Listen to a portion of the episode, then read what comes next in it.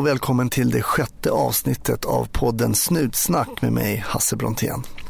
Jag är jätteglad för att du lyssnar och tycker du att den här podden är bra så sprid den gärna, då blir jag jätteglad.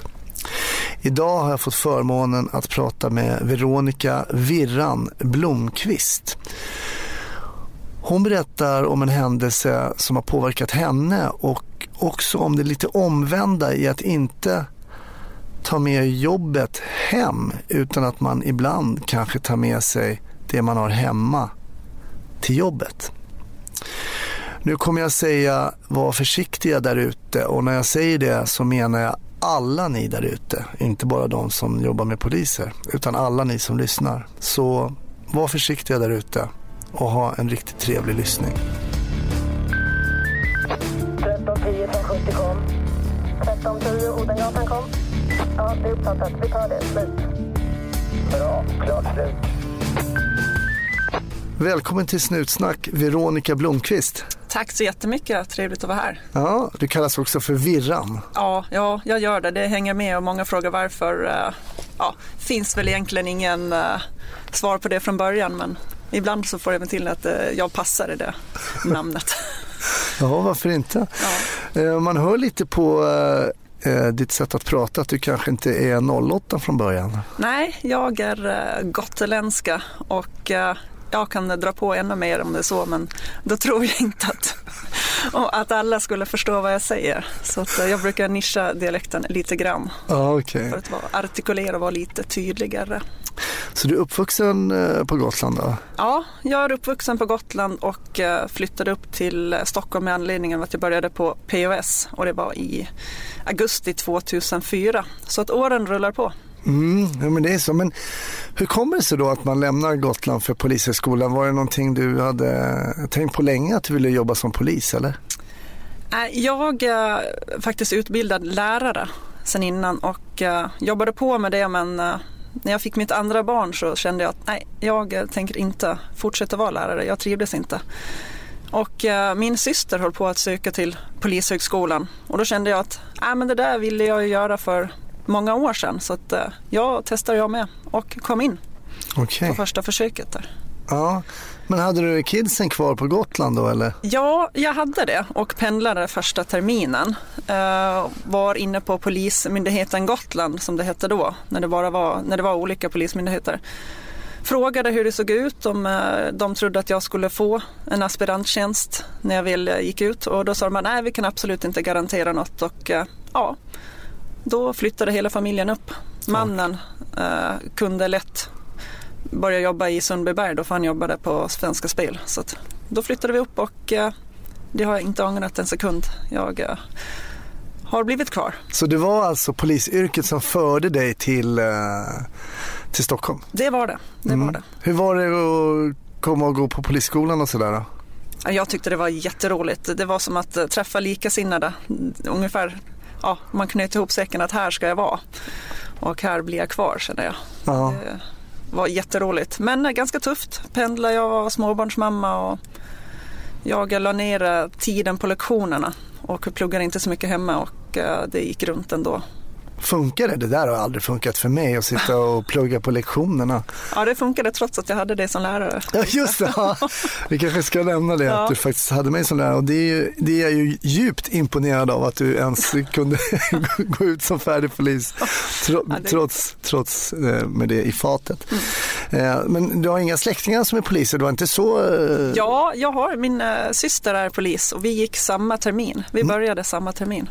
Men hon är på Gotland och är polis. Så hon fick börja jobba på Gotland, men inte du? Ja, men eh, jag vill ju inte på någon, någonstans, om det fanns en plats så ville inte jag konkurrera med henne. Ah, För okej. att hennes familj ville absolut inte flytta.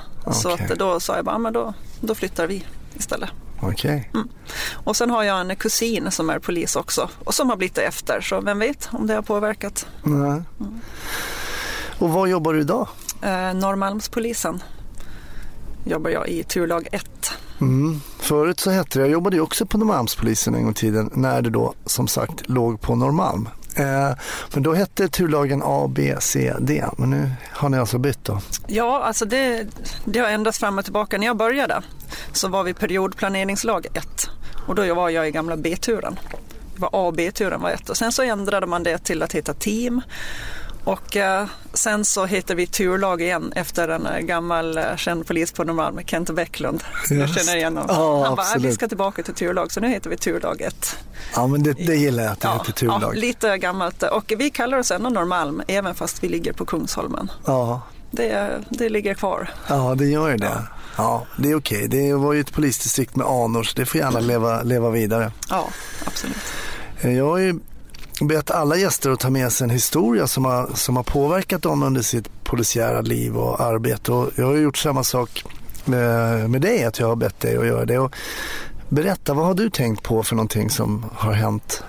Ja, jag funderade på det där och eh, ju mer åren går desto mindre tar jag med mig hem. Jag lämnar eh, polis, det som har hänt på passet, polisjobbet, eh, på jobbet, försöker prata av mig med kollegor och sen när jag kommer hem så ja, försöker jag se på tv eller göra annat för att helt enkelt kunna få ur stress ur kroppen och så vidare. Det passar mig bättre att i och med sömnsvårigheter och så vidare. Men jag vänder lite på det. Ibland så tar man med sig det man har hemifrån till jobbet och då blir jag eh, mer påverkad av jobbet. Okej, vänta, vänta så jag förstår vad du menar. Då. Så du menar att du tar med den kanske sinnesstämning du befinner dig i privat eh, med dig till yrket då? Ja, precis. För att ibland så går det ju inte att vi vi är ju inte bara, många säger att eh, jag är polis. Ja, jag är polis fast jag ser det mer som att jag jobbar som polis. Jag är ju, hemma är jag ju mamma, människa, sambo, allting. Och ibland så kan det vara svårt att, om man har haft en tung tid hemma, att släppa det och bara gå in och jobba. Ja, det låter ju rimligt, högst rimligt och så är det väl egentligen i många yrken då. Men, Ja, precis. Så att eh, den händelsen jag kom att tänka på det var ett, eh, ett dödsfall som jag var på. Det, det inkom inte som ett dödsfall utan det, det kommer som ett salsalarm. Okej. Och, vad, vad betyder det? ja, det är Saving Lives in Stockholm Area och det var från, från grunden en eh, samarbete mellan ja, sjukvården som 112, SOS Alarm och brandkåren och sen så tog man även in polisen. Okej, Och eh, då är det så att alla brandbilar och polisbilar ska vara, i Stockholm i varje fall, eh, ska vara utrustade med en eh, hjärtstartare. Så att när någon ringer in och eh, säger att det är någon människa som är medvetslös eller vad det nu månne vara, så larmas både eh, räddningstjänst och polis till platsen för att kunna påbörja livsräddande åtgärder, eh, HLR och eh, med hjärtstartare också. Känner du dig trygg med den här hjärtstartaren? Har du fått eh, så pass mycket utbildning så att om du kommer till platsen så kan du ta hand om situationen? Ja, jag och sen har man ju en kollega. Så att eh, man samarbetar genom att göra, eh, påbörja hjärtkompressioner. För att eh, det är inte bara att sätta på en sån hjärtstartare utan eh, det ska ju finnas eh, någon slags hjärtflimmer för att det ska kunna gå igång. Men det mäter den där grejen själv och sen säger den till att flytta ifrån kroppen och sen så gör den hjärtkompressioner. Eller inte hjärtkompressioner utan den gör så elstöt själv då. då. Så att, eh, och sen får vi utbildning och repetition. men då får ni alltså via eh, polisradion så får ni eh, det här jobbet. Och hur lyder det här jobbet då när ni, när ni får det primärt? Liksom? Ja, det kan vara att ja, vi eh, har det från 3.0, vi får in ett uh, omedelbart jobb, uh, salsalarm, till exempel Vasastan då, eh, och bilar för detta. Och i och med att det är ett omedelbart jobb, för det är ju rädda liv, så, så svarar den bilen som kanske befinner sig närmast. Eller rent ut sagt den bilen som är ledig. Och är det någon bil som, ibland är det så på Norrmalm, ja är själv det, det finns inga lediga bilar och då omprioriterar man eller rycker en bil från avrapportering. För det, här, då, det är ett omedelbart jobb. Och det var, det var så ni fick, så ni visste, du vet att nu är det ett omedelbart jobb och det, då Ja. är det akut? Precis, så det var ju ett, eh, det gick ut som salsalarm och vi befann oss i närheten av den här adressen. Okej. Och eh, vi var först på plats. Det är väldigt ovanligt. Ja, det brukar, ambulans brukar vara först eller räddningstjänst. För att de, ja, de sitter och väntar på jobb på ett annat sätt än vi gör. Ja, Utan att ha några fördomar. Men eh, vi var först på plats och ambulans anslöt ungefär samtidigt. Men det blev ett eh, sp- springa omkring. Det var många trappuppgångar. Vi hade inte fått en exakt adress Okej. för att inringaren var ju sammanboendes med den här personen som eh, var livlös. Hade ni inte kontakt med den personen? Nej, utan telefon? eh, den personen hade ringt och slängt på telefonen och sprungit ut. Okej. Så att, eh, men vi letade oss fram och med hjälp av en granne till den här, eh, det var en kvinna då som hade ringt, Mm. grannen hjälpte oss rätt. Så först hittade jag då rätt port, sprang in och frågade ah, hur många trappor. Ja, då var det två trappor upp och sen men så var det fel namn på dörren. Namnet stämde inte. Så fick vi springa ner igen till den här eh, kvinnan som självklart var väldigt chockad. Vad känner du i det här läget då? För du vet att nu kan det vara så att eh, eh, det hä- hänger ett liv på tråden här och du vet inte riktigt vad du ska. Hur, hur påverkar det dig? Ja, nej, men givetvis så blir man ju stressad. Eh, och så är det varje gång man får ett eh, omedelbart jobb att man går upp en viss grad i stress och det är bara bra för då blir man ju mer vaken. Men som här är det att här vet jag att sekunderna går. Vart ska jag någonstans? Och det är givetvis stressande för vi vet, ja, det är jätteviktigt att få igång hjärtverksamheten och, och så vidare. Så det var eh, lite stressigt och Kommer ni fram då rätt till slut? Ja, jag eh, hittade ju rätt dörr och då var min andra kollega nere och, eh, eller min kollega var nere och tog hand om eh, den här kvinnan lite för att få fram information. Så att jag var först in, hittade en livlös man och fick lägga honom i rätt läge för det är ju sällan det kanske blir så för att, för att kunna göra hjärtkompressioner så måste man ligga gärna på hårt underlag och på rygg för att påbörja. Så jag sprang in och, och började direkt hjärtkompressioner. Hade han, fanns det ingen puls då eller? Nej, jag kände ingen puls men, eh, men eh, personen var varm och eh, hade ännu i varje fall färg. Ja. Så det synde, det, jag kände som att här måste vi försöka. Mm. Och sen kom min kollega in och även ambulanspersonal. Mm. Och där så turades vi om för att göra hjärtkompressioner. Det är ganska tungt. Mm. Så att vi turades om att göra hjärtkompressioner. eh, ja, Och hjärtkompressioner då för att förtydliga kanske för någon som inte har gjort det eller sett det. Det är alltså när man trycker på eh, bröstkorgen? ja, Mm. precis. För att eh, dra runt blodet i kroppen helt enkelt. Och eh, sen ska det då varvas med eh, inblåsningar. Mm. Eh, och det kan man göra på olika sätt. Det finns ju, det är som att göra mun mot mun metoden. Men det rekommenderas ju kanske inte att göra med människor man inte känner. Då har i alla fall vi inom polisen en mask som man eh, sätter över ansiktet och blåser in via ett rör. Så det funkar lika bra.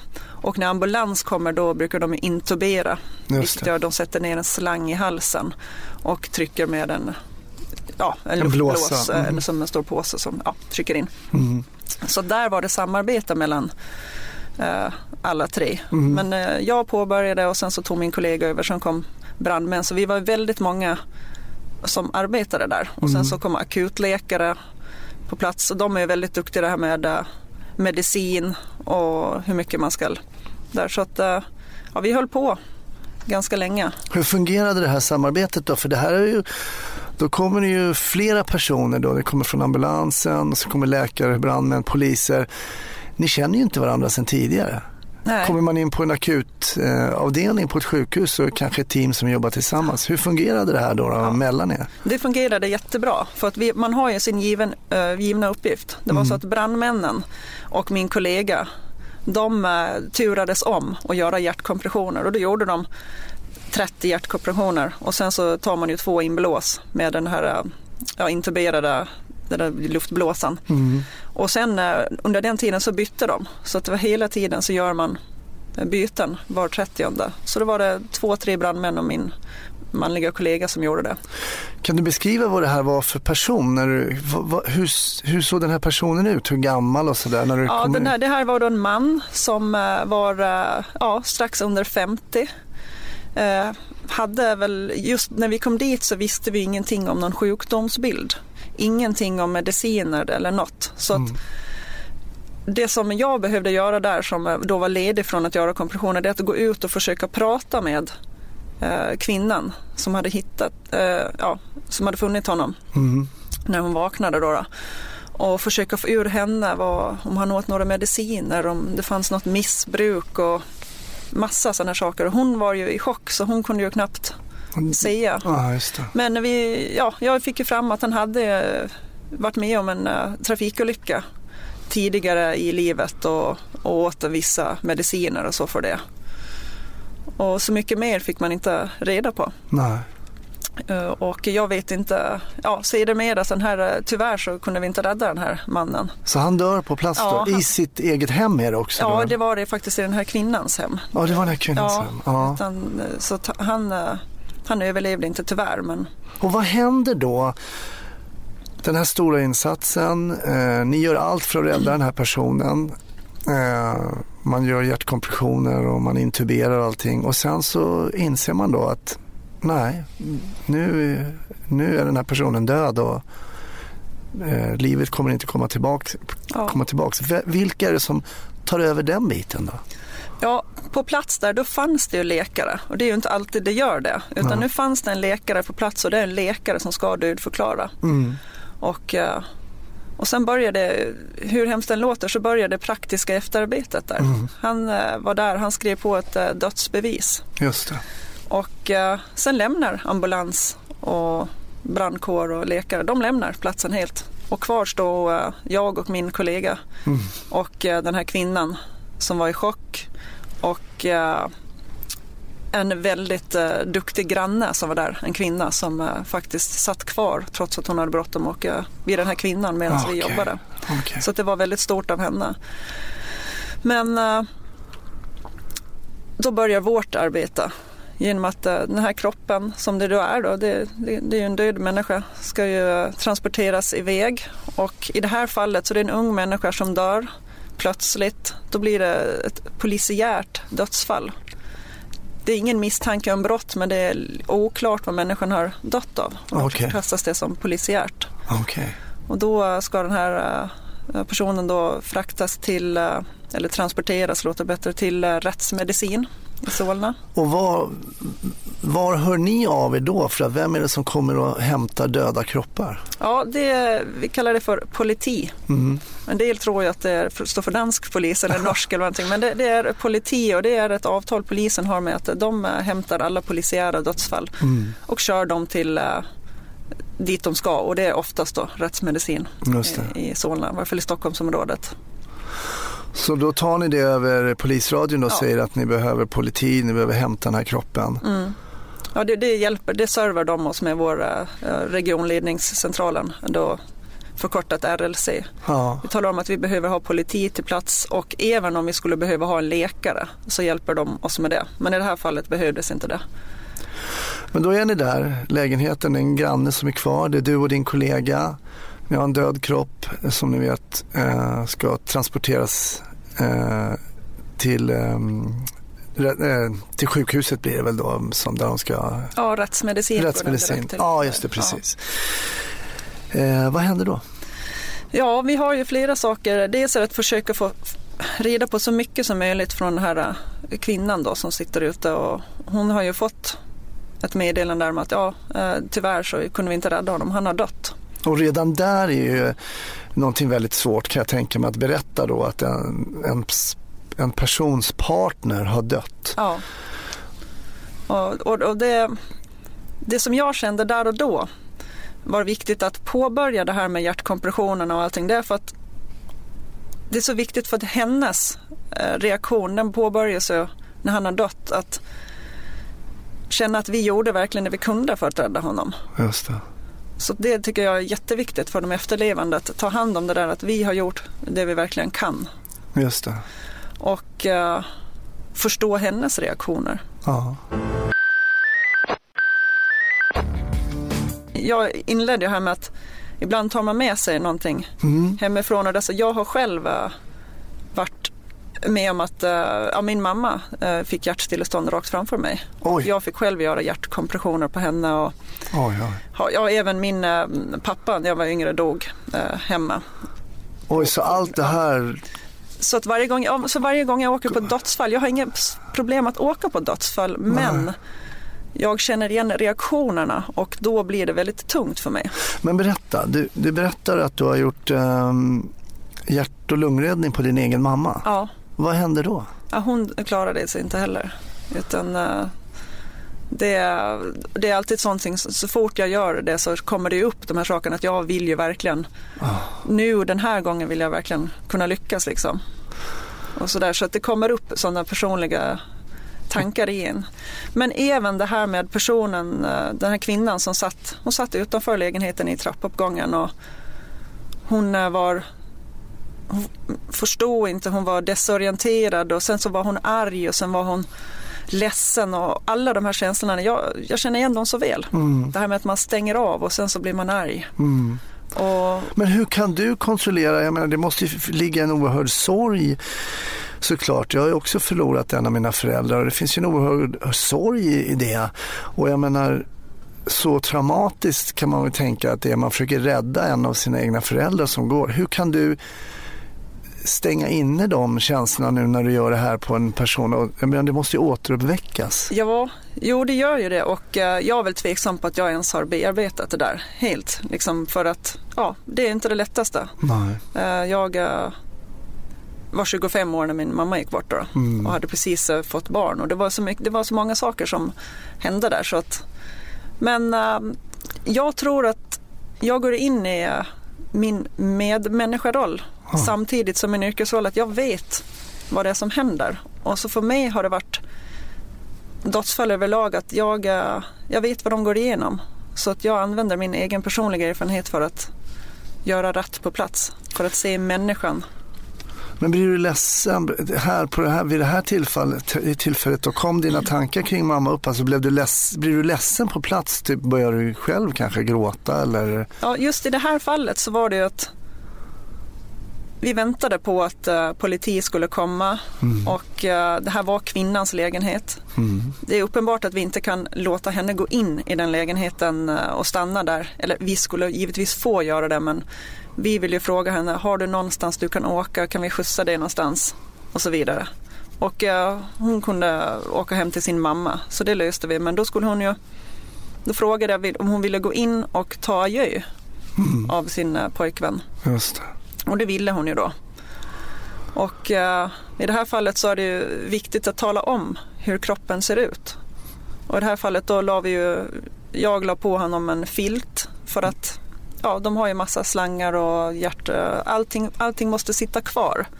Det kanske kan låta lite morbid men att eh, de här intuberingsrören, nålar, slangar, allting måste sitta kvar okay. in, inför en uh, rättsmedicinsk undersökning. Okay. Så det var det jag talade om för henne. Jag talade om att jag ligger på golvet, uh, han har en slang i munnen och nålar i armarna. Och... Du beskrev helt enkelt ja, hur precis. det hon skulle mötas Ja, exakt vart han låg och hur han såg ut, att han var blek i ansiktet. Uh, ja, ibland börjar man få sig likfläckar och sånt där också. Så att jag talade om för henne hur han såg ut och då, då gick hon in och givetvis i chock så att många tror att de flesta skriker jättemycket och blir så chock men det händer inte alls jätteofta utan man är mer avstängd och mm. eh, avtrubbad. Men hon gick in och sen la hon sig bredvid sin eh, ja, andra hälften och eh, pussade och kramade på honom och då, då gråt jag. Jag står ju bredvid för att vi måste ju alltid övervaka det här för att, så att ingenting händer med kroppen. Men då, då rann tårarna för mig. Ja, jag förstår det. För det var, och, och, då kunde jag nog relatera till med eh, själv dels en förlusten av mina föräldrar så hade jag också genomgått en separation ganska nyligen då. Som jag också tog det väldigt tungt det här med att eh, ja, förlora en människa. Mm. Oavsett hur, så då, då, det var tungt där oerhört eh, känslomässig scen man ser eh, framför sig här. Men, hur ofta tror du poliser, precis som du vänder på det när vi, i början av avsnittet här, när du vänder på det och säger att man, för det är, ju, den vanligaste frågan är säkert, kan du, tar du med dig jobbet hem? Men du berättar ju att du tar med dig hemmet till jobbet om vi så att säga gör förenklar så. Men man tar med sig de privata känslor och de helt individuella känslor som man har och vad man är uppe i. Du pratar till exempel om separationer, om dödsfall i familjen. Hur ofta är det så att du blir påverkad eller tror du att det är svårt att svara för andra poliser såklart men givetvis förstår vi nu när du berättar att det är viktigt att vara i balans som polis. Men hur ofta har det här påverkat dig att ta med? Ja, alltså det är väl ja, säkert i varje fall en gång i månaden eller någonting, någonting som har hänt. Att det, är, det kan vara vad som helst, att det kan vara ekonomiskt eller det kan vara någonting med relationen eller barn. Och, ja, som säger att till exempel om det är någonting som händer långt bort, att det är dödsfall eller det, det är så många saker som påverkar. Mm. Och det är någonting som man har börjat mer och mer inom polisen, i varje fall i vårt turlag och även inom uh, vissa större kommenderingar att man har startsamtal mm. för att gå lite laget runt och tala om ifall det är någonting. Mm. någon kan säga att min, uh, ja, min hund gick bort, jag var tvungen att avliva min hund igår till exempel. Det, det har jag sagt en gång. Mm. Och då, då bad jag om att få åka bak en dag. Och när du säger åka bak, vad menas ja, med det? Ja, då man åker i en buss. Om vi är flera, inte bara två i en patrull utan vi kanske är tre eller fyra ibland. Och då kan jag få sitta bak och ta det lite lugnt. Mm. Så att jag inte behöver vara den som är första som går ut och jobbar. Just det. Så ibland har vi en sån möjlighet. Inte ofta, men ibland. Mm. Så om man inte vill ta det i den stora gruppen så i varje fall så försöker jag eh, i radiobilen mm att berätta för kollegan jag åker med att uh, ja, det här har hänt och ifall jag reagerar eller jag inte svarar så är det lite tungt. Men det påverkar aldrig min polisiära kompetens i, i sig utan jag känner mm. att jag kan hantera det. Men därför är det väldigt viktigt att vara lyhörd mot andra kollegor. För att en del är inte så öppna. Jag är väldigt öppen. Jag kanske bara slänger ur mig vare sig de vill höra inte. Men vissa kollegor är lite tilltäppta och då är det rätt viktigt att man försöker lirka lite. Mm. För det är ju så, det är mitt minne av eh, att åka tillsammans med en, en kollega att man kommer varandra ganska nära eh, beroende på såklart vem man eh, jobbar med. Men man kommer varandra ganska nära och man pratar ibland om ganska privata och personliga saker. Ja, ganska ofta. Det blir ju så ja, när man... Ja, precis. Radiobilsekretess som vi säger, det ja. privata. Ja, men precis. Ja. Men sen är det ju så också att en anledning tror jag varför det blir så är ju också att vi vi, så säger vi som polis, jag jobbar inte som polis längre. Men när man jobbar... Alltid lite blå, blå, ja, blå i hjärtat tror jag. Once a cop, always a cop. Eh, nej men oj, förlåt. Eh, jo, eh, det är ju det att man har ju hand om ärenden som är väldigt mänskliga och väldigt liksom, och då blir det att man kommer in på relationer och om döden och livet och sånt. Så det är oftast tror jag att det kan bli djupare samtal i en polisbil än vad, vad många personer kan tro. Ja, ja men absolut. Absolut och eh, det var därför jag också sa som att ja, man försöker avhandla mycket i radiobilen. Kanske på väg in och eh, avrapportera för att, så att man kan lämna det på jobbet. Mm. Och så var det ju just i det här fallet. Vi, för att avsluta vad vi gjorde. Ja, mm. När politi kom och hämtade mannen. Eh, vi gör en avvisitering. Det gör man alltid. Man, om det finns några smycken eller liknande så, så tar man av det från kroppen och lämnar det till exempel i lägenheten eller så vidare. Skjutsade den här kvinnan då till sin mamma och ja, pratade med henne. Och sen så fortsätter ju vårt arbete. Sen ska vi in och sitta och avrapportera det här. Skriva anmälningar och primärrapport som det heter. Ja, massa. Så det var ju några timmars avrapportering efter det. Mm. Hur lång tid tar en avrapportering efter sånt här ärende ungefär? Ja, det, det är lite beroende på vem man jobbar med och så en del skriver snabbare än andra. Men ja, jag skulle nog säga i alla fall två timmar. Mm. Och sen då var vi ju på plats säkert i en och en halv timme där också minst. Så tre och en halv eller någonting. Så det är nästan halva passet. Halva passet, ja. Och det kan ta ännu längre tid mm. beroende på om det är något brott som är uh, om man misstänker att det är något brott mm. i det hela. Och det, var det, det misstänkte vi inte här. Nej. Men då, då, tar det ännu längre tid för då, då ska man ju spärra av och det ska vara tekniker. Och, då, så det tar lång tid. Då. Jag fick lära mig att komma på polisskolan att polis fick fastställa dödsfall om huvudet var skilt från kroppen. Det stämmer. Är det fortfarande så? Ja, och eh, om eh, man säger stark förruttnelse också mm, just det. så får polis då konstatera dödsfall. De har högt förtroende för poliser i, vad det ja. gäller medicin. Huvudet måste vara borta. Eller? Ja, ja det, det är lite, om, om en människa har legat död i ett dygn då, då kan ju vi också förstå mm. att det inte går. Men att då ska vi ha läkare. Ja. Och det är väl mer för skrivgörat kanske för att det ska vara rätt. Men det är, det är mycket väntetid. Mm.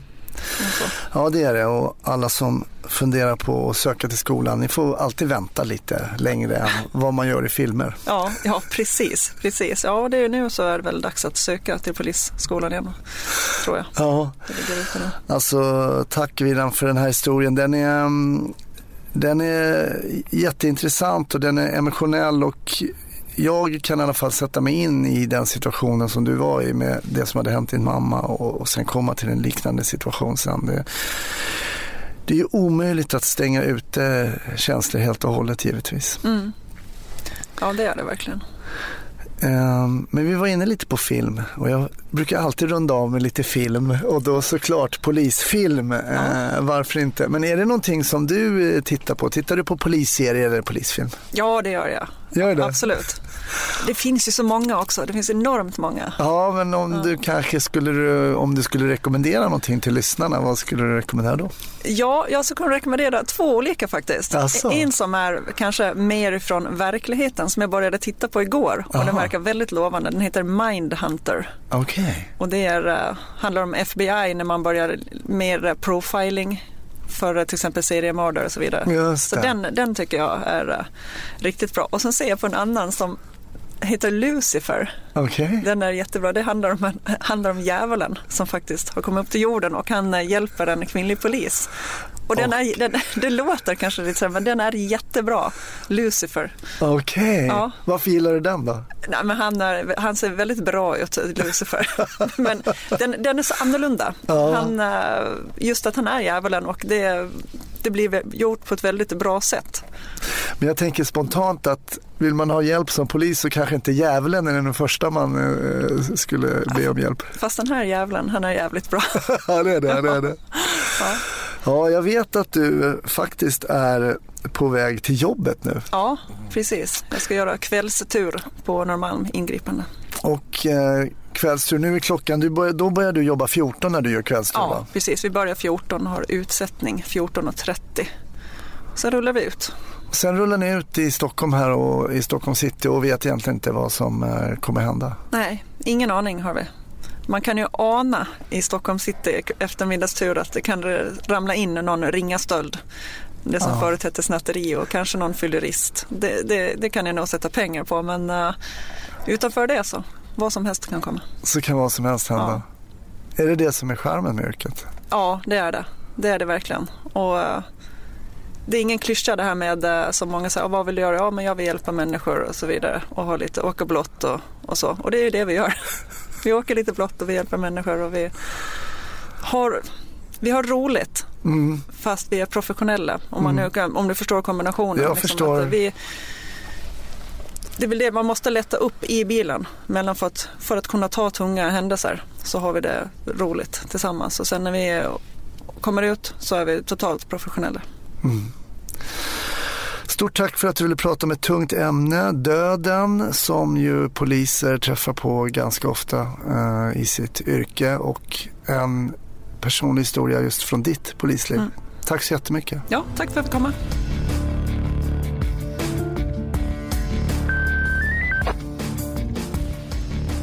Stort tack att du lyssnade på det här avsnittet av Snutsnack. Eh, Jag vill pusha lite som vanligt för Snutsnacks Facebook-sida som heter Snutsnack.